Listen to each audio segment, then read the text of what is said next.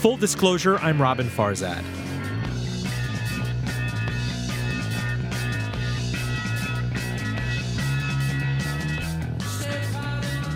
That thumping bass line is the work of Chris Squire of the band Yes, which he helped found in 1968. He went on to be on each studio album the band put out into the present, guiding Yes through more restructurings and reorganizations than Sears and Radio Shack combined. Think of Chris Squire as the CEO of a band that traversed nearly five decades of touring and recording. Sadly, Chris just passed away after battling leukemia. He was 67.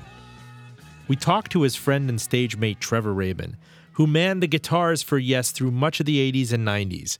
Stay with us. Broadcast of Full Disclosure is made possible by the support of Elwood Thompson's, Richmond's independently owned organic and local market. Elwood Thompson's, proudly feeding the community and supporting local farmers for 25 years, located at the top of Carytown and Best Bully Sticks, a national provider of high quality dog chews and treats. Fast, free shipping on large orders. Shop bestbullysticks.com and call 877 483 5853. Joining us from his studio in Los Angeles, attached to his house, is longtime guitarist for Yes. It's an honor and a privilege to have him. I grew up listening to him. Trevor Rabin. He's currently a, a master uh, film composer. He's been on uh, upward of 40 films, including 13 for Jerry Bruckheimer, including uh, Remember the Titans, Armageddon, and National Treasure. Uh, films that have had, I think, $5 billion of box office sales attached to them. Thank you so much, Trevor, for joining us. Great. Nice to speak to you, Roben. Uh, Trevor, I just want to take back, you know, and this, this show is dedicated to Chris Squire, who uh, you crossed paths with and who brought you to Yes in the early 80s. When did you first meet? What was it? What were the circumstances behind that? Um, I was actually, I had written um, material for an album. Um, I was doing it uh, with Geffen Records and um, that didn't quite work out. So I, I, thereafter took the material and started shopping it around. One of the places was Atlantic Records, and at that point, uh, Phil Carson, who was the A and R guy, said, "I'd like it'd be good if you met Chris Squire and had a chat." So Chris, me, and Alan went to uh, lunch in London. Chris, uh, the bassist, Alan White, Chris, the longtime drummer of Yes. Oh no, right, Chris, Chris Squire and Alan White, and we met at a sushi restaurant and uh, Chris, I say with complete love, was late as usual. and uh, we, we hit it off really well and uh, decided to do something. And so the working title for this group, though, was not Yes. That was not, no, it, was not in your mind's band, eye. Right. The band was to be called Cinema. And you had some demos that you'd brought. I mean, I heard them in a CD you put out, I think, called 90124 uh, right. which came uh, out, which had really early rough versions of songs like uh, uh, Love Will Find a Way, which was subsequent to this, but Owner of a Lonely Heart, the big song, the big splash that you made with Yes. Right. Um, and uh, I, I, I played Chris that. He played me some of his material. And we literally rehearsed not, nonstop for seven months before even looking to get a record deal. What was his personality like back then? I mean, we are uh, positing that he was obviously co founder of Yes going back to 1968, but also the connective tissue, the CEO, the head of HR, the person who, um, yeah, obviously, Yes had more corporate restructurings than AT&T and Radio Shack combined and he had all these different uh, uh, members, all these different uh, characters that came in. Whether you're a keyboardist in a cape or a South African guitarist who had classical training, uh, how did he? How did he kind of um, push forth some suasion and convince you that this was not an odd connection? That he in fact was ready to come into the '80s and, and your style of music. Well, um, I think you describe him pretty aptly. He was. Uh, he really was the soul of the band and uh, w- when I first met him, as I say, there was no intention of calling it Yes. We just musically connected.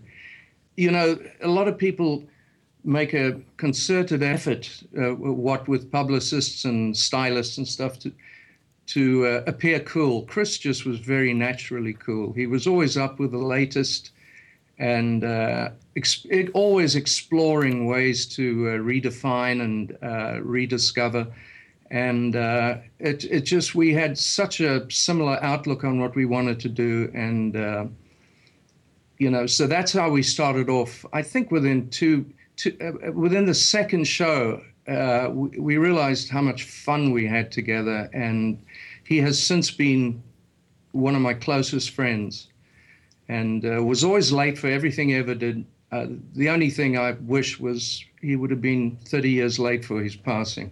Uh, when did you learn that he was he was ill? He, he was in treatment, I believe, or, or in a hospice in Arizona. He announced to everybody several months ago that he had had a form of leukemia, but it was right. largely expected that he would be able to tour with uh, what is remains of Yes today.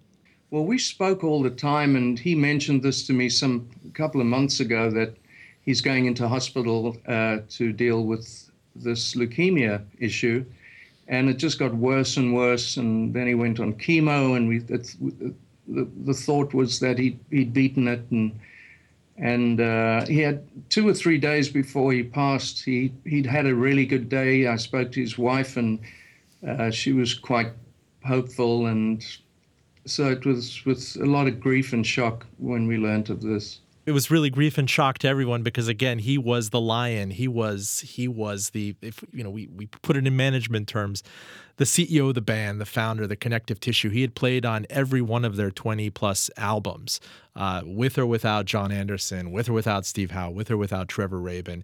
Even you know when they went through their pre-buggles iteration uh, yes drama um, I would love to get the story of kind of um, you know your initiation into Yes when it became Yes when they'd realized that Chris had bumped somewhere I guess in SoCal or I don't know what the story is back into Jon Anderson and the album was substantially completed uh, between you and Chris and I don't know if it was Trevor Horn and Alan White and Jon Anderson came in and put on some vocals and then it became I think the genesis of what became the best-selling Yes album. Right. Yeah. Trevor Horn never sang uh, on it or played anything on it, but we were basically just doing uh, the material that we'd been rehearsing, which was um, at a point of, you know, uh, touching up and finishing off vocals. And, and Chris mentioned it to Jon, and he came into the studio, and it was it was pretty casual. We uh,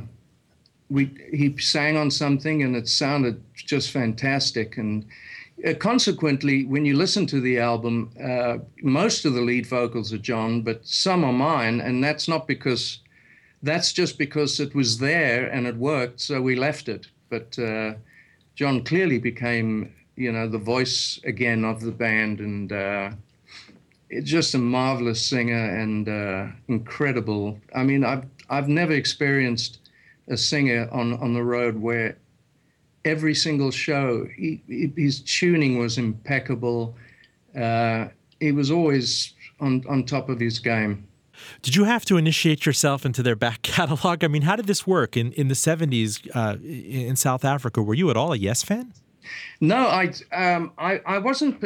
I mean, I'd heard Yes, and uh, the thing that uh, really perked my ears up was listening to Chris's bass and the amazing high voice of Jon Anderson. And uh, I had, uh, I was a f- quite a fan of Rick Wakeman. I had his album, Six Wives of Henry VIII, sure. I think it was.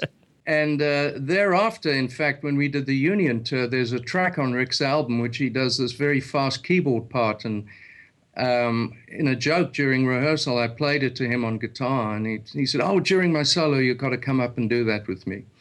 So uh, that's you know my uh, yes knowledge was pretty limited, although obviously I knew "Seen All Good People" and uh, "Close to the Edge," and I was familiar with all of that. Um, but Chris's sound was just, and his his approach to bass was like no other. And uh, to this day, there's there's never been a Chris Squire, although many have tried. Take us back to your favorite uh, classic Chris Squire bass treatment from Yes in the 70s or even in the late 60s? Uh, Sweet Dreams. Sweet Dreams. Here it is.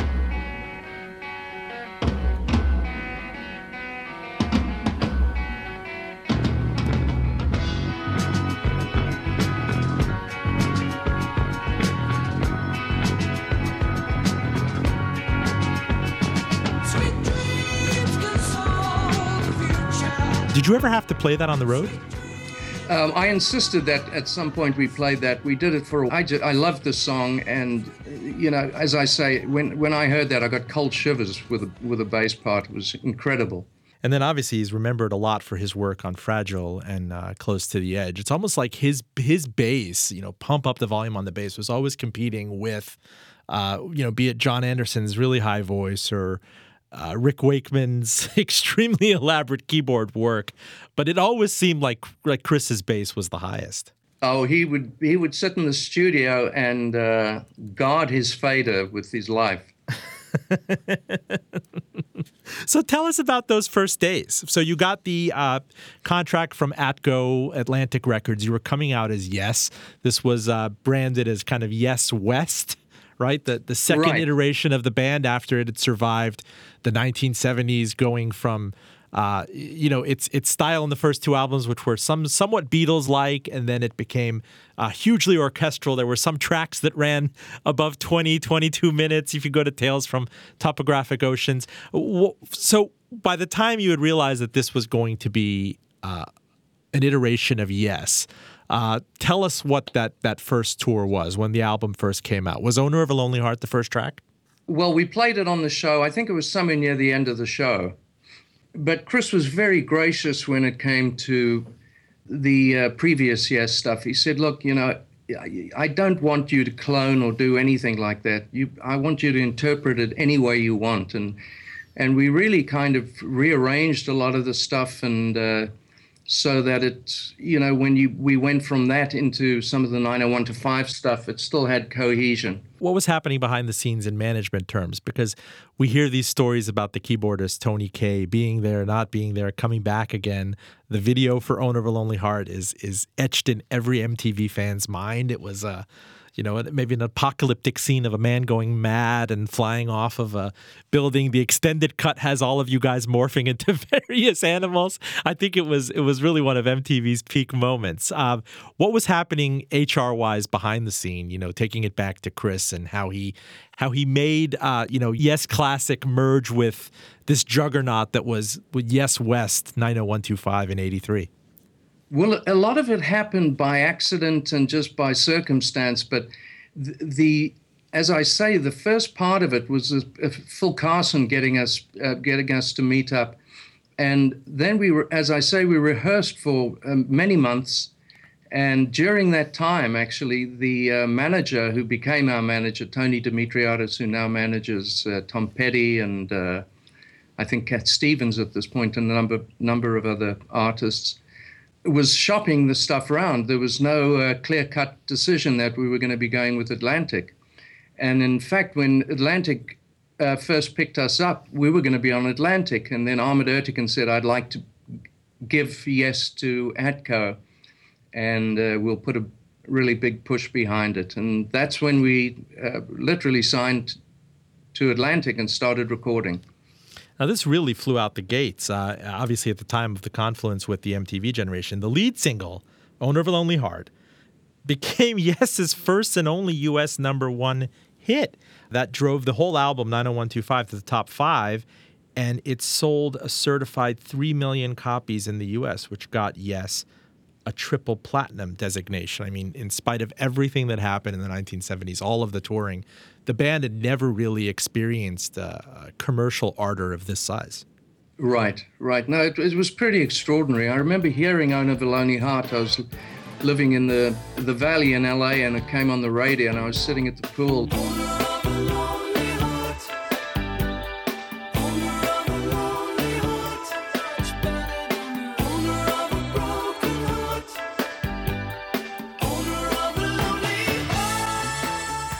Thought, oh, it doesn't sound quite right, and I hope this happens. You know, it's it's every premiere I go to uh, that I've done the music for. I sit there and I'm critiquing the music. I, I just hate watching the film at any premiere. I can really only watch watch the movie a couple of years later when I can relax. And I think it was the same with Owner when I first heard it. And next thing, I didn't stop hearing it it was played constantly. I remember on the initial MTV, you're you're watching uh, that that moon landing character with the MTV person. You know, someone having grown up on MTV. I didn't have cable. My friend Ross Turian across the street did, and I would always go there. And his his, his mom was uh, cool with us watching MTV, and there would be some VJ in front of an aquarium, and this is yes, uh, you know, Owner of Lonely Heart, and they played an extended version of it. It was a real. Uh, I wonder who came up with the idea for the video. If that was, uh, you know, that really thrusted you guys into the video generation. Yes, obviously was no stranger to touring, huge, huge arenas, but this was a uh, such a dystopian video. To be totally frank, I don't think any of us in Yes particularly cared about the videos. And uh, I mean, to this day, I don't quite understand what the hell Owner of a Lonely Heart's about. uh, I don't think it has much to do with the music. When it came out, I just sat there with my mouth open. I remember calling Chris saying, I, I don't know, and then leave it. Uh, the, the next single was us upside down, and then all in suits just standing there. I never really, I don't think we ever really gravitated towards getting involved in the videos. It was always like going to the dentist. Tell us about touring with Chris. Uh, I met you guys backstage. I think it was 1994 in Miami for the Talk Tour. Here's a confession to the world, Chris. If you're up there listening, I mean, you can understand. I posed as a as a lab uh, assistant right? You're supposed to go backstage uh, and help everybody uh, out if, if if there were blood tests being done, if um, the, the stadium didn't want to have liability issues. I think it was the Miami Arena. And I got to meet Chris, and he took a good half hour with his sample. God bless him. He's like, you know, I have to be careful. They're blood thinners and everything. Um, and it, it kind of lends lends evidence to this idea that the guy was always late. I heard that he got the nickname the fish because he liked to take long baths. right. Now it's funny. It's funny you say that because I always I always called him fish and um, and Chris but I always thought it was because he was a, a uh, uh, what's uh, Pisces. Oh, really? Yeah. So that was uh, news to me. I read it the other day. What was it like? Where did you guys break out of the gate? Have you had you ever toured anything like this before in your experiences with uh, with Rabbitt in the seventies or solo touring?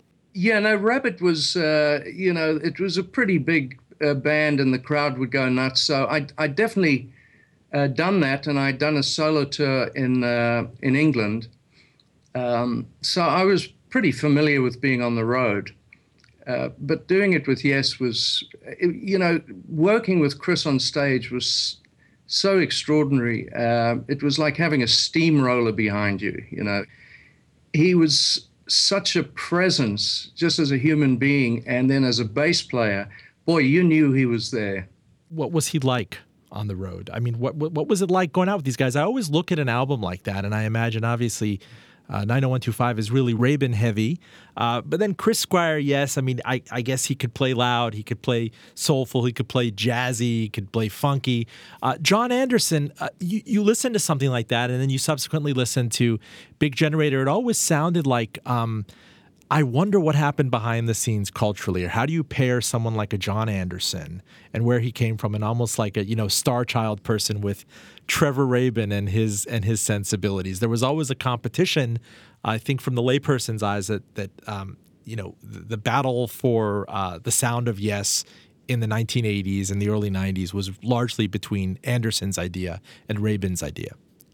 Well, yeah, Jon and I, uh, right from the start, I think there was a mutual respect but uh, the very different place we came from musically um, uh, uh, led to it taking quite some time for us to get close. At this point in time, funnily enough, Jon and I are very, very close friends.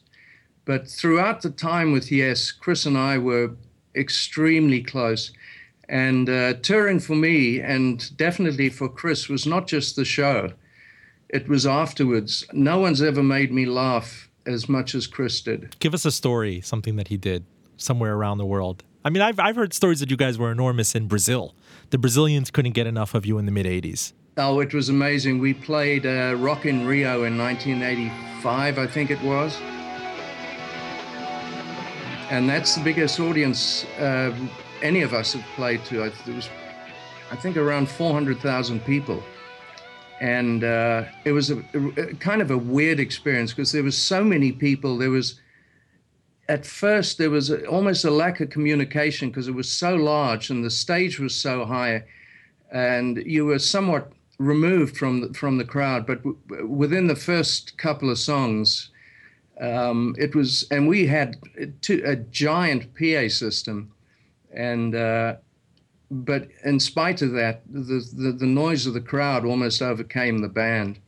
Um, how did this all jibe with? Um, I, I, would love to know kind of uh, people straddling continents. Yes became known as a, a, very West Coast phenomenon in the 80s and 90s, but it was born in the UK, and you obviously came from South Africa. Um, right. How did did everybody just decamp after 90125? And I believe there was a Steven Soderbergh documentary in 1985. It was a different, different magical time. did everybody just repair back to their respective camps? And, and was it agreed that you would you would um, rejoin for another album?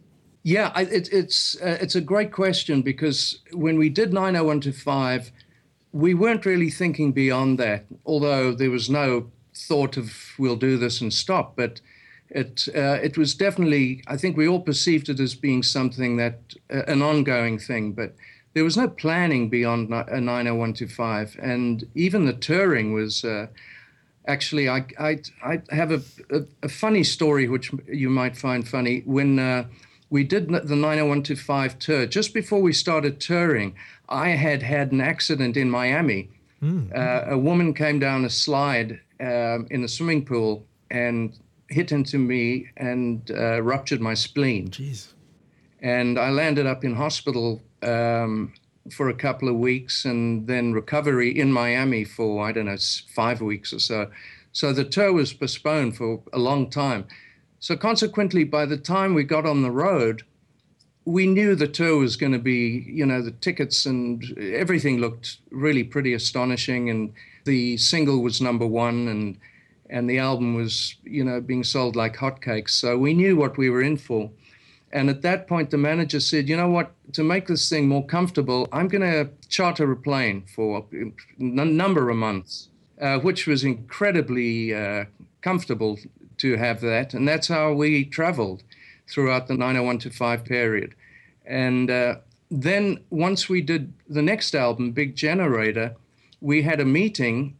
Uh, and this time, the album was finished. We were ready to go on the road but the album was just released, so we had no clue how it was going to do or how the ticket sales were going to be.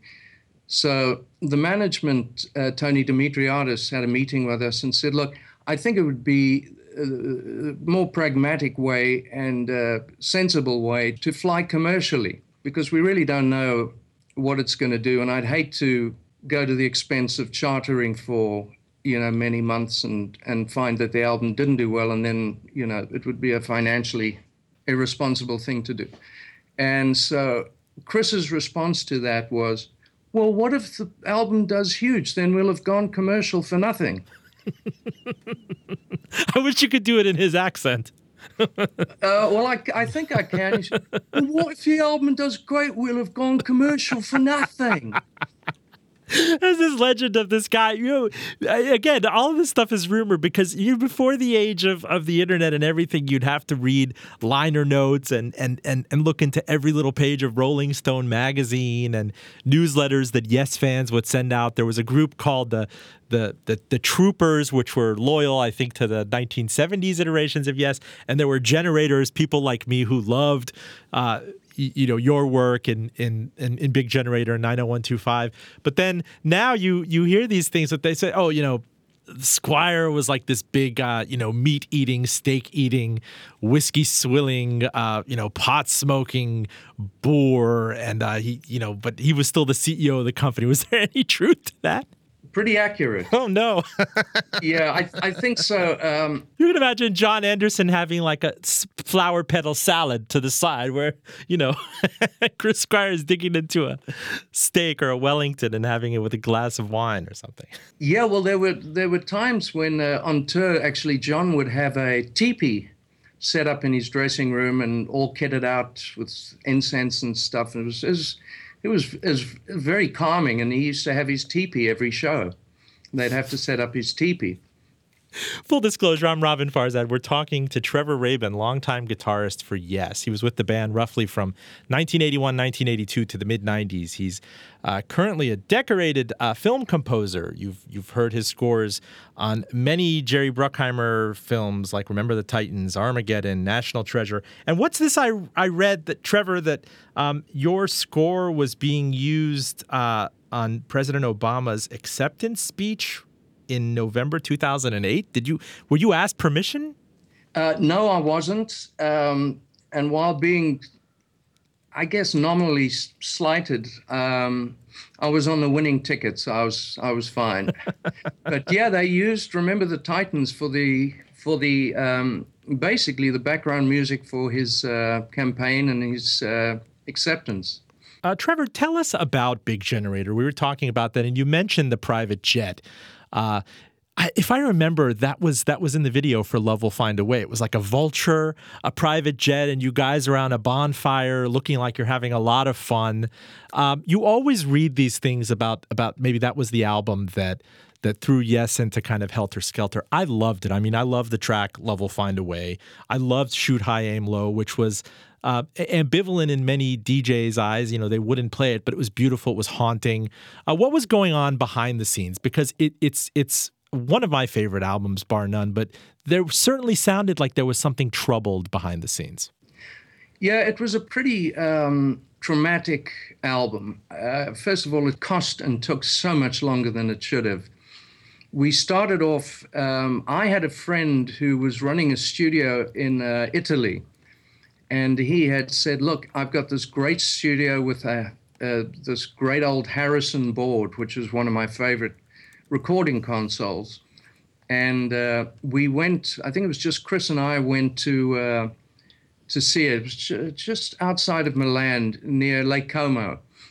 Uh, what was it called? Carimate, I think it was called. Yes, Carimate, Italy. Yeah, and uh, it was in a castle so there were incredible rooms to record in and numerous ones. And uh, we went there in summer and it was incredible. But unbeknownst to us at the time, we were going to be recording in winter. So it was incredibly cold. and we really hadn't prepared for it because we had never really worked together as a band outside of touring and uh, the peculiar way in which 901 to 5 came about. So when we got into Big Generator, there was a kind of no no real brief or or idea of what we should do, and I I'd written a number of songs, and everyone had uh, Chris and uh, uh, Jon I think had written quite some quite a lot of stuff. Um, and we decided we'd go back with Trevor Horn for this, and that didn't last too long. We stayed in, in, in Carimate for a number of months and then went back to London to continue there. And it just wasn't getting done. So we came to LA and uh, I landed up spending quite some time mixing it myself. Um, and I got to say, I'm glad you like it because I was actually very proud of that album in spite of the uh, trauma and how hard it was to get together. What was happening with your CEO behind the scenes? Um, I, you know, did, I, I, I always got the impression that Jon Anderson, your lead singer, had kind of, you know, this was a grueling album. It took a couple of years. It dragged on. I think you started work in 85 or 86. You finished touring for 90125, which was brutal but exhilarating unto itself. And then you get into the studio for this Carimate, the, the freezing temperatures out there don't exactly work out well. Jon is hearing the siren song of maybe solo work and maybe, you know, Howe and Wakeman and all those guys are beckoning. Uh, what what happened to kind of keep this going and, and kind of get it over the hill? You obviously had to do some some deft rescue work to mix it and correct it in Los Angeles, but what got it through the finish line to the autumn of uh, 1987? Perseverance, if you like.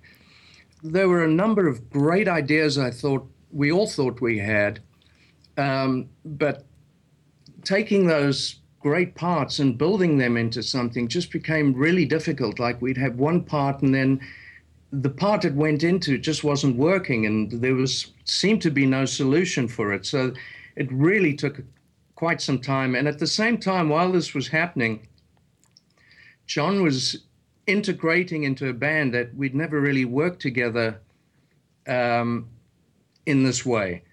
Uh, so it, it was pretty difficult. Although at the end of the day, I think Jon's vocals were extraordinary. And, uh, uh, you know, Chris's input was obviously, as always, incredibly important. But certainly he was uh, having a good time during that period and it certainly got a lot of heavy airplay. I remember "Love Will Find a Way" and uh, "Rhythm of Love" on MTV. If I if I remember, you you and Jon went on MTV to debut the uh, video for "Rhythm of Love," which was definitely a departure from anything Yes had ever done. I remember it was right. my mother would not let me watch that video. It was beautiful. It was industrial. You had a, you know, scantily clad model on it. It was such a deviation from anything a, a Yes person of the mid 70s remembered. And I think at, uh, you know, at, at, that point you started hearing these mumblings about maybe a reunion of, of classic Yes was going to happen in parallel. Well, I I wasn't aware of that. However, I must say that any deviation from the quote unquote style of what our videos were had nothing to do with the band because I think every video we did, the band would, once the final was served up to us, we would just kind of look at it and go, oh. so it's amazing. It's a it's an honor to be able to ask this on the other end because I always imagined that all manner of of thinking and preparation went into this. That it was highly premeditated. That it was not an accident, or there must be a reason why. You know, here is my heart waiting for you. Here is my soul. I eat at Chez Nous. You, I know you get asked about that left and right, right at cocktail parties. Here's your chance to demystify that. Okay, I eat at Nous was there was there was a restaurant in LA called Nous, and I did eat there. But if I'm to be completely honest, I couldn't find a line for that part, and it rhymed and it just felt right, so I stuck it in there. Trevor, tell us about Shoot High Aim Low. Uh, I, I can't get over that track, and that's one where it seems like you and Jon are running in, in kind of parallel paths together. There's Chris Squire's bass line kind of keeping you, uh, uh, um, you know, on course. Uh, but I could never, I could never reconcile the lyrics. Was it about Nicaragua? Was it about the blue fields? Um, was this, um, you know, I, I, hear a lot of Yes fans who are Yes holes actually say that I have a lot of respect uh, for this song. It, it got short shrifted by DJs out there, but to this day, let's say almost what 25 years after the fact, it's it's one of their favorite 1980s Yes tracks.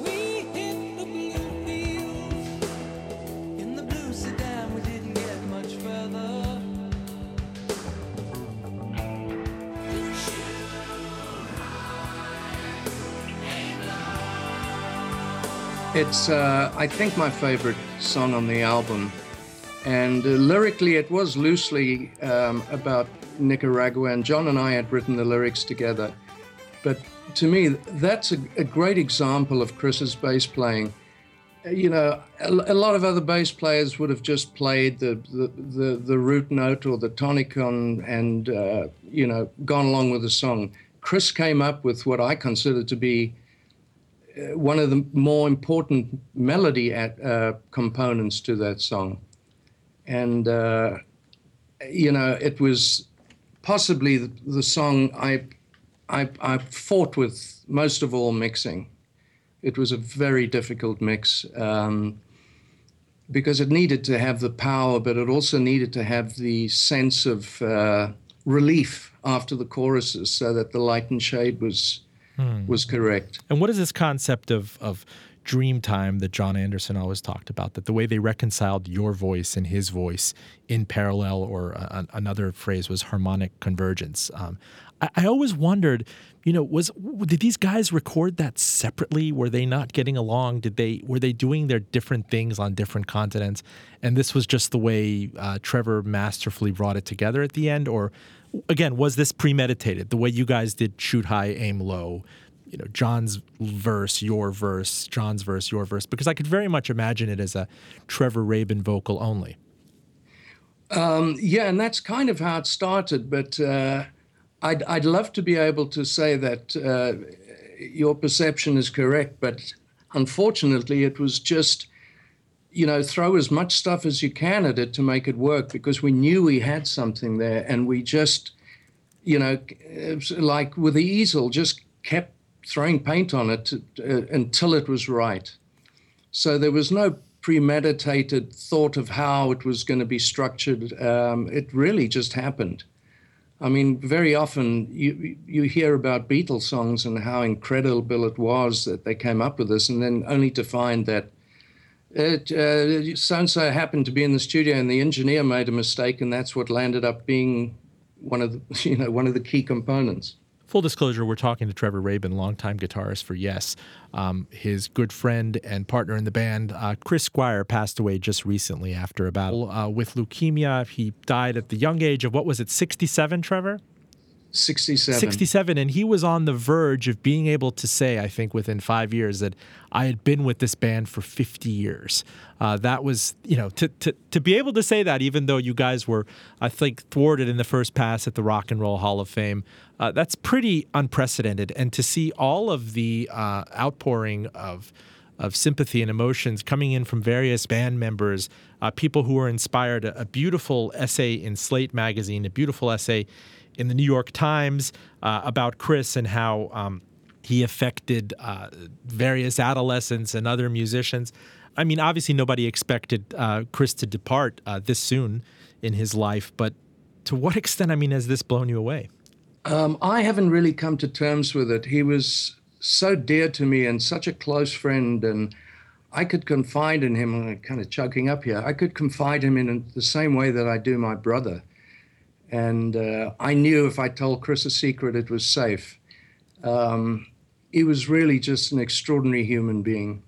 I don't think he had a malicious bone in his body. He was incredibly smart, which I don't think people realized how smart he was because he was, you know, such a kind of flamboyant um, presence, had such an flamboyant and uh, aura about him. Uh, never intended. He was always just being Chris.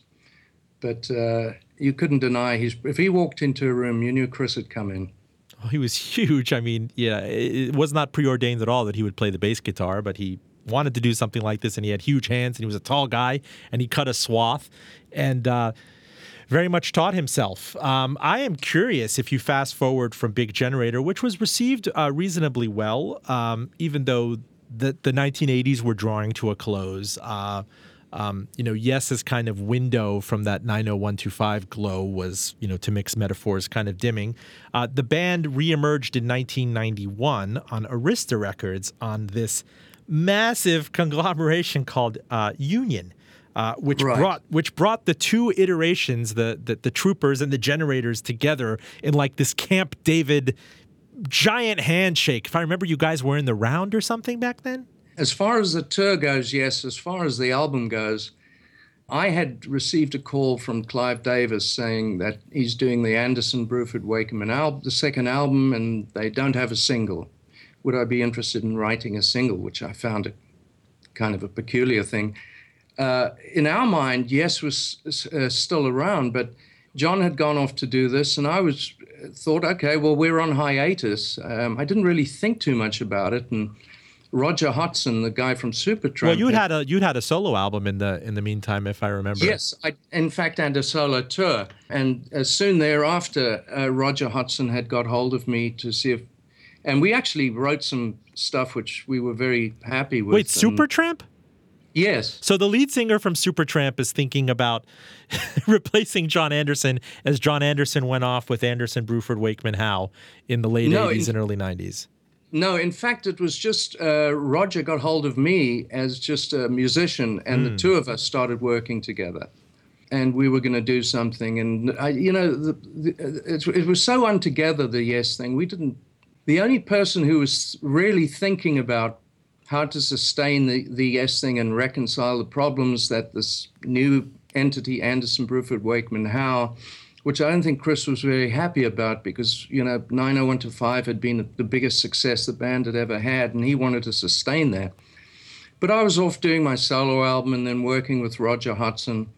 And uh, then uh, fast forward, I get this call to write a single and it just kind of uh, sellotaped into this entity where I I had uh, I think written three songs or four songs which went on the album, and the single was the song I'd written called uh, "Lift Me Up." and uh, Jon and Chris and uh, Alan worked on it, but there was no other member.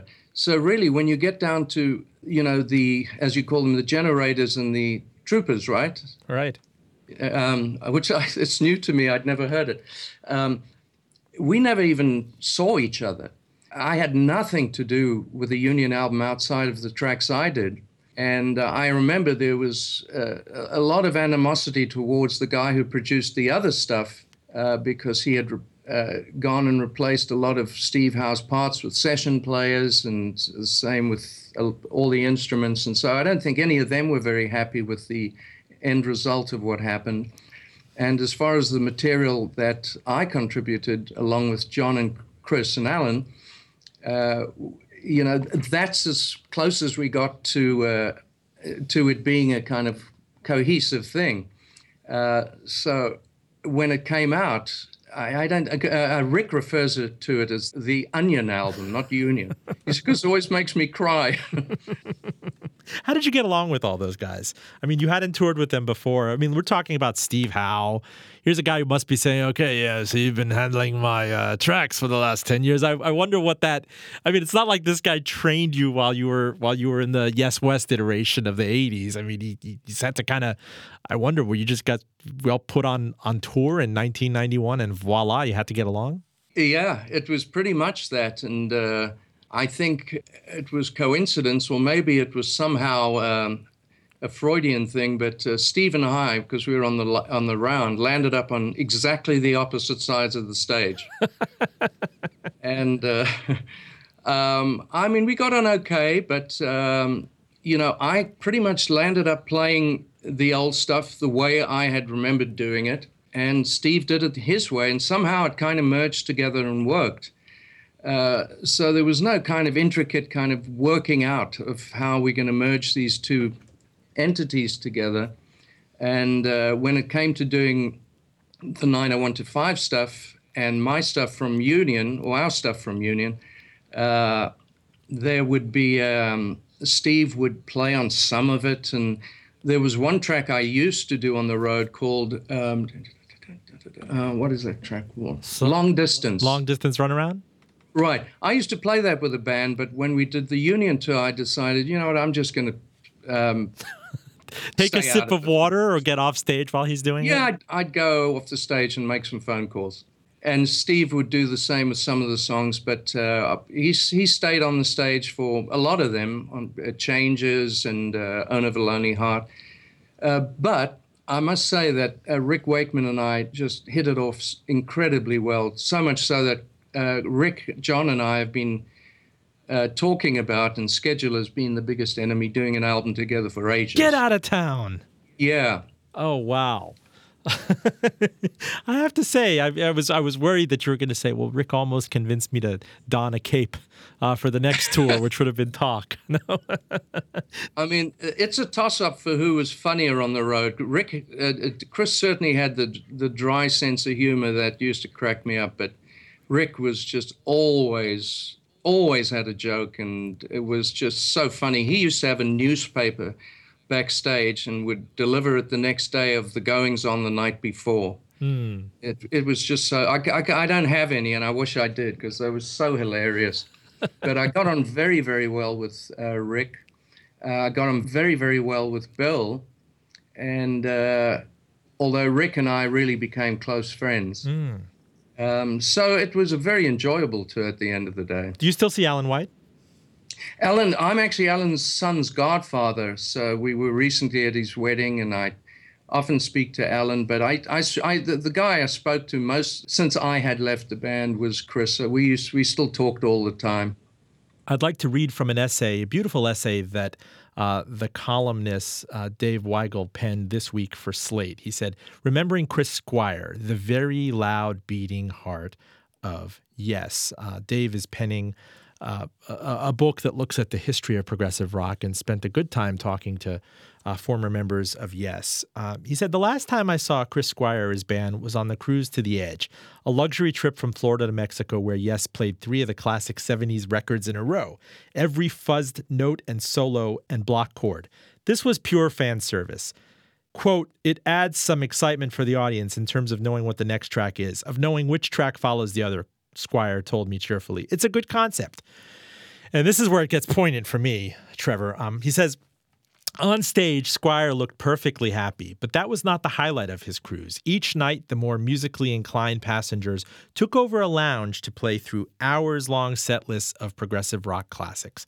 On the second to last night, they played Gates of Delirium, Yes's longest and most melodically complex song, inspired by War and Peace and grounded by Squire's bass lines.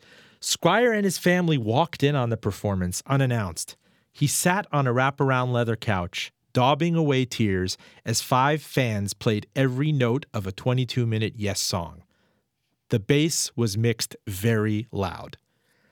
Gosh, this is the best essay ever written about Yes from a person who was born in 1981, whose persona is, you know, a political columnist. All these people come out of the woodwork this week to say, gosh, you know, Chris Squire and Yes changed my life. That is quite extraordinary, and it epitomizes who Chris was uh, you know, music was everything to him, and his his his need, if you like, to uh, for every song he played, he wanted he wanted the bass to be doing something, not just providing, you know, the bass end, but uh, providing a personality. And uh, I don't think I can. I can't think of another bass player who's had more influence on bass playing with regard to rock and roll than Chris. He was an extraordinary talent. Trevor, I want you to tell us about uh, the mid '90s after uh, Talk, which which kind of had a it almost had a swan songy feeling to it. The, the the time you guys convened, reconvened, was it you, Alan White, Chris Squire, Jon Anderson, uh, uh to do this this album? It was uh, known as really kind of uh, Rabin heavy um, to Yes fans, and then you had what officially quit Yes, or or did you guys just all decide to go your separate ways? Well, after the uh, talk tour, the vibe while on the tour was good, but once the tour ended, it just seemed to fizzle out. And, you know, I had really been thinking about, I, I missed working with orchestra. And, you know, the only thing I ever did orchestra wise with Yes is I put a little string octet on the beginning of Love Will Find a Way. But outside of that, I really hadn't um, done that. And I just thought, you know, I had done all I could with uh, in doing talk, and I thought it was probably a good time to move on. And so, what of this story of how you became, almost by accident, by serendipity, a decorated uh, composer of film scores? It's it's quite interesting. Were you eating at a restaurant called Chez Nous?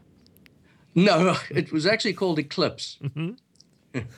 the maitre d' said to me, Steven Seagal was a co-owner of the restaurant and had mentioned that uh, he, he knew I was coming into the restaurant and he had said to the maitre d', please ask him if he wouldn't mind calling me because I'd love him. I'd love to sit with a guitar with him and for, basically for me to give him a lesson. And uh, I did that. Uh, cut a long story short, I went to his place and we spent a couple of hours and uh, playing. And uh, I taught him, I think it was other things, but uh, essentially Red House, the Hendrix's Red House and he was very thankful and uh, offered a, a, movie to me. I said, he said, "Is anything I can do for you? Because this has been. I thank you so much for this, these two hours we've spent together." And I said, "Well, I, I I'm I've left the band, and my intention is to be a film composer." And uh, I I was really asking if you knew a film composer agent or. Uh, someone I could speak to about it because it was really right at the inception of me uh, starting film and leaving Yes, and he just very casually said, "Well, I've just done a film. If you want to do it," and so I never went through the years of apprenticing and uh, you know working for another composer and then getting to do a piece of music and someone noticing it. I I just kind of jumped in and I did that, and then my next film was Con Air with Jerry Bruckheimer, mm. and my intention was to do a couple of films and uh, just and then you know go back to yes or or start another band or I I, I wasn't quite sure, but I certainly hadn't expected to. Uh, continue to do films for this long. Gosh, and, and it's uh, been almost 20 years of doing films at this point.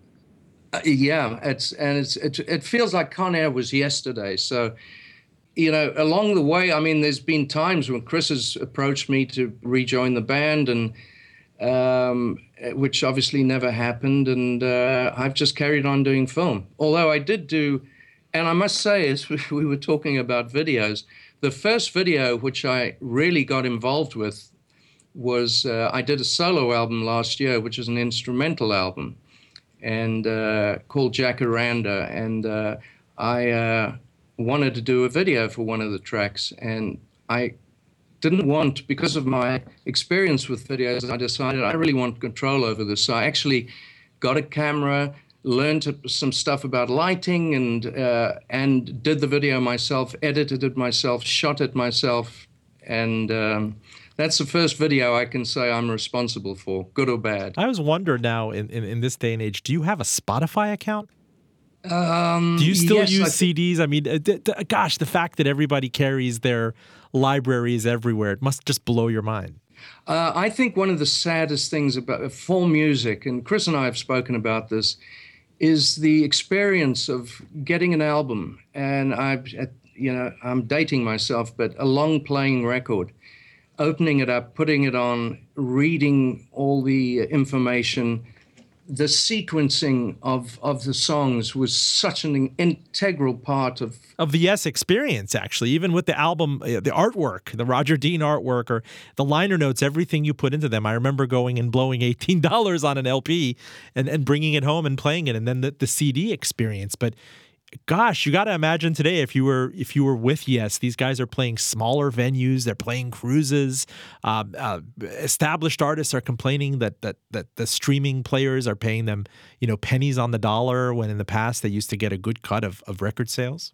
Yeah, I don't know what representation music uh, as a whole has in Washington, but whatever it does have is pretty weak because there's no one representing musicians and helping, um, you know, even as far as copyright in places like India and China. I mean, they, they just, nothing, nothing happens. I mean, no one gets paid. Um, I feel really, really sorry for um, you know, there's so many great musicians all the time, and uh, there used to be this pot of gold, and I'm not talking financially, but this this career, this entity that Yes became, and uh, Deep Purple, and whoever you, you need, you can mention many of them, the Beatles, um, and it's it's just the, the rewards are just not the same anymore, and. Uh, my son is in a band called Grouplove who are doing very well, but it's such a very different experience these days. Well, Trevor, close us out with a with a hopeful, uh, wistful thought about Chris. I mean, suppose he's out there listening. Uh, this this broadcast is going to get you know spewed out into the ether. He's going to hear his tracks. He's going to hear uh, recollections. Uh, his fans are going to hear this. Um, what would you like us to hear? What would you like him to hear? I, I, just would love people to know, uh, you know, as I said to you, I just haven't come to terms. I haven't really dealt with it. I mean, every now and then I think to myself, good God, I can't call Chris today. I, I can't speak, you know, he's gone. It's, it's, it's almost impossible to, to wrap my head around it. But um, he was, I mean, he was such a huge presence. He was, unbeknownst to a lot of people, so incredibly funny, had such an incredible wit and uh, his na- his talent was so natural and uh, it just came from the heart and he was naturally so incredibly his ear was so good. And the other thing chris could tell you my phone number from 20 years ago. He had such an incredible memory. And uh, i've never seen someone able to absorb so much information. He was incredibly smart and there'll, there'll never be another. Trevor Rabin, longtime guitarist of Yes, close friend of Chris Squires, who sadly passed away uh, last week. Thank you so much for setting up the time to join us this week. Uh, we all remember Chris fondly, and I hope that there's some comfort uh, for you and for fans to, to listen to your thoughts uh, over the last hour. I'm so grateful for you. Well, Roben, thank you very much. And you should do this more often. You're pretty good at it. thank you. Full disclosure uh, we are on NPR One, Stitcher, SoundCloud, iTunes, WRIR. Our engineer is John Valentine. Closing us out is Chris Squire himself with his solo effort from 1975, Lucky Seven. Enjoy it. Rest in peace, Chris. Thank you. Miss you. Play it loud up there. Full disclosure, I'm Roben Farzad.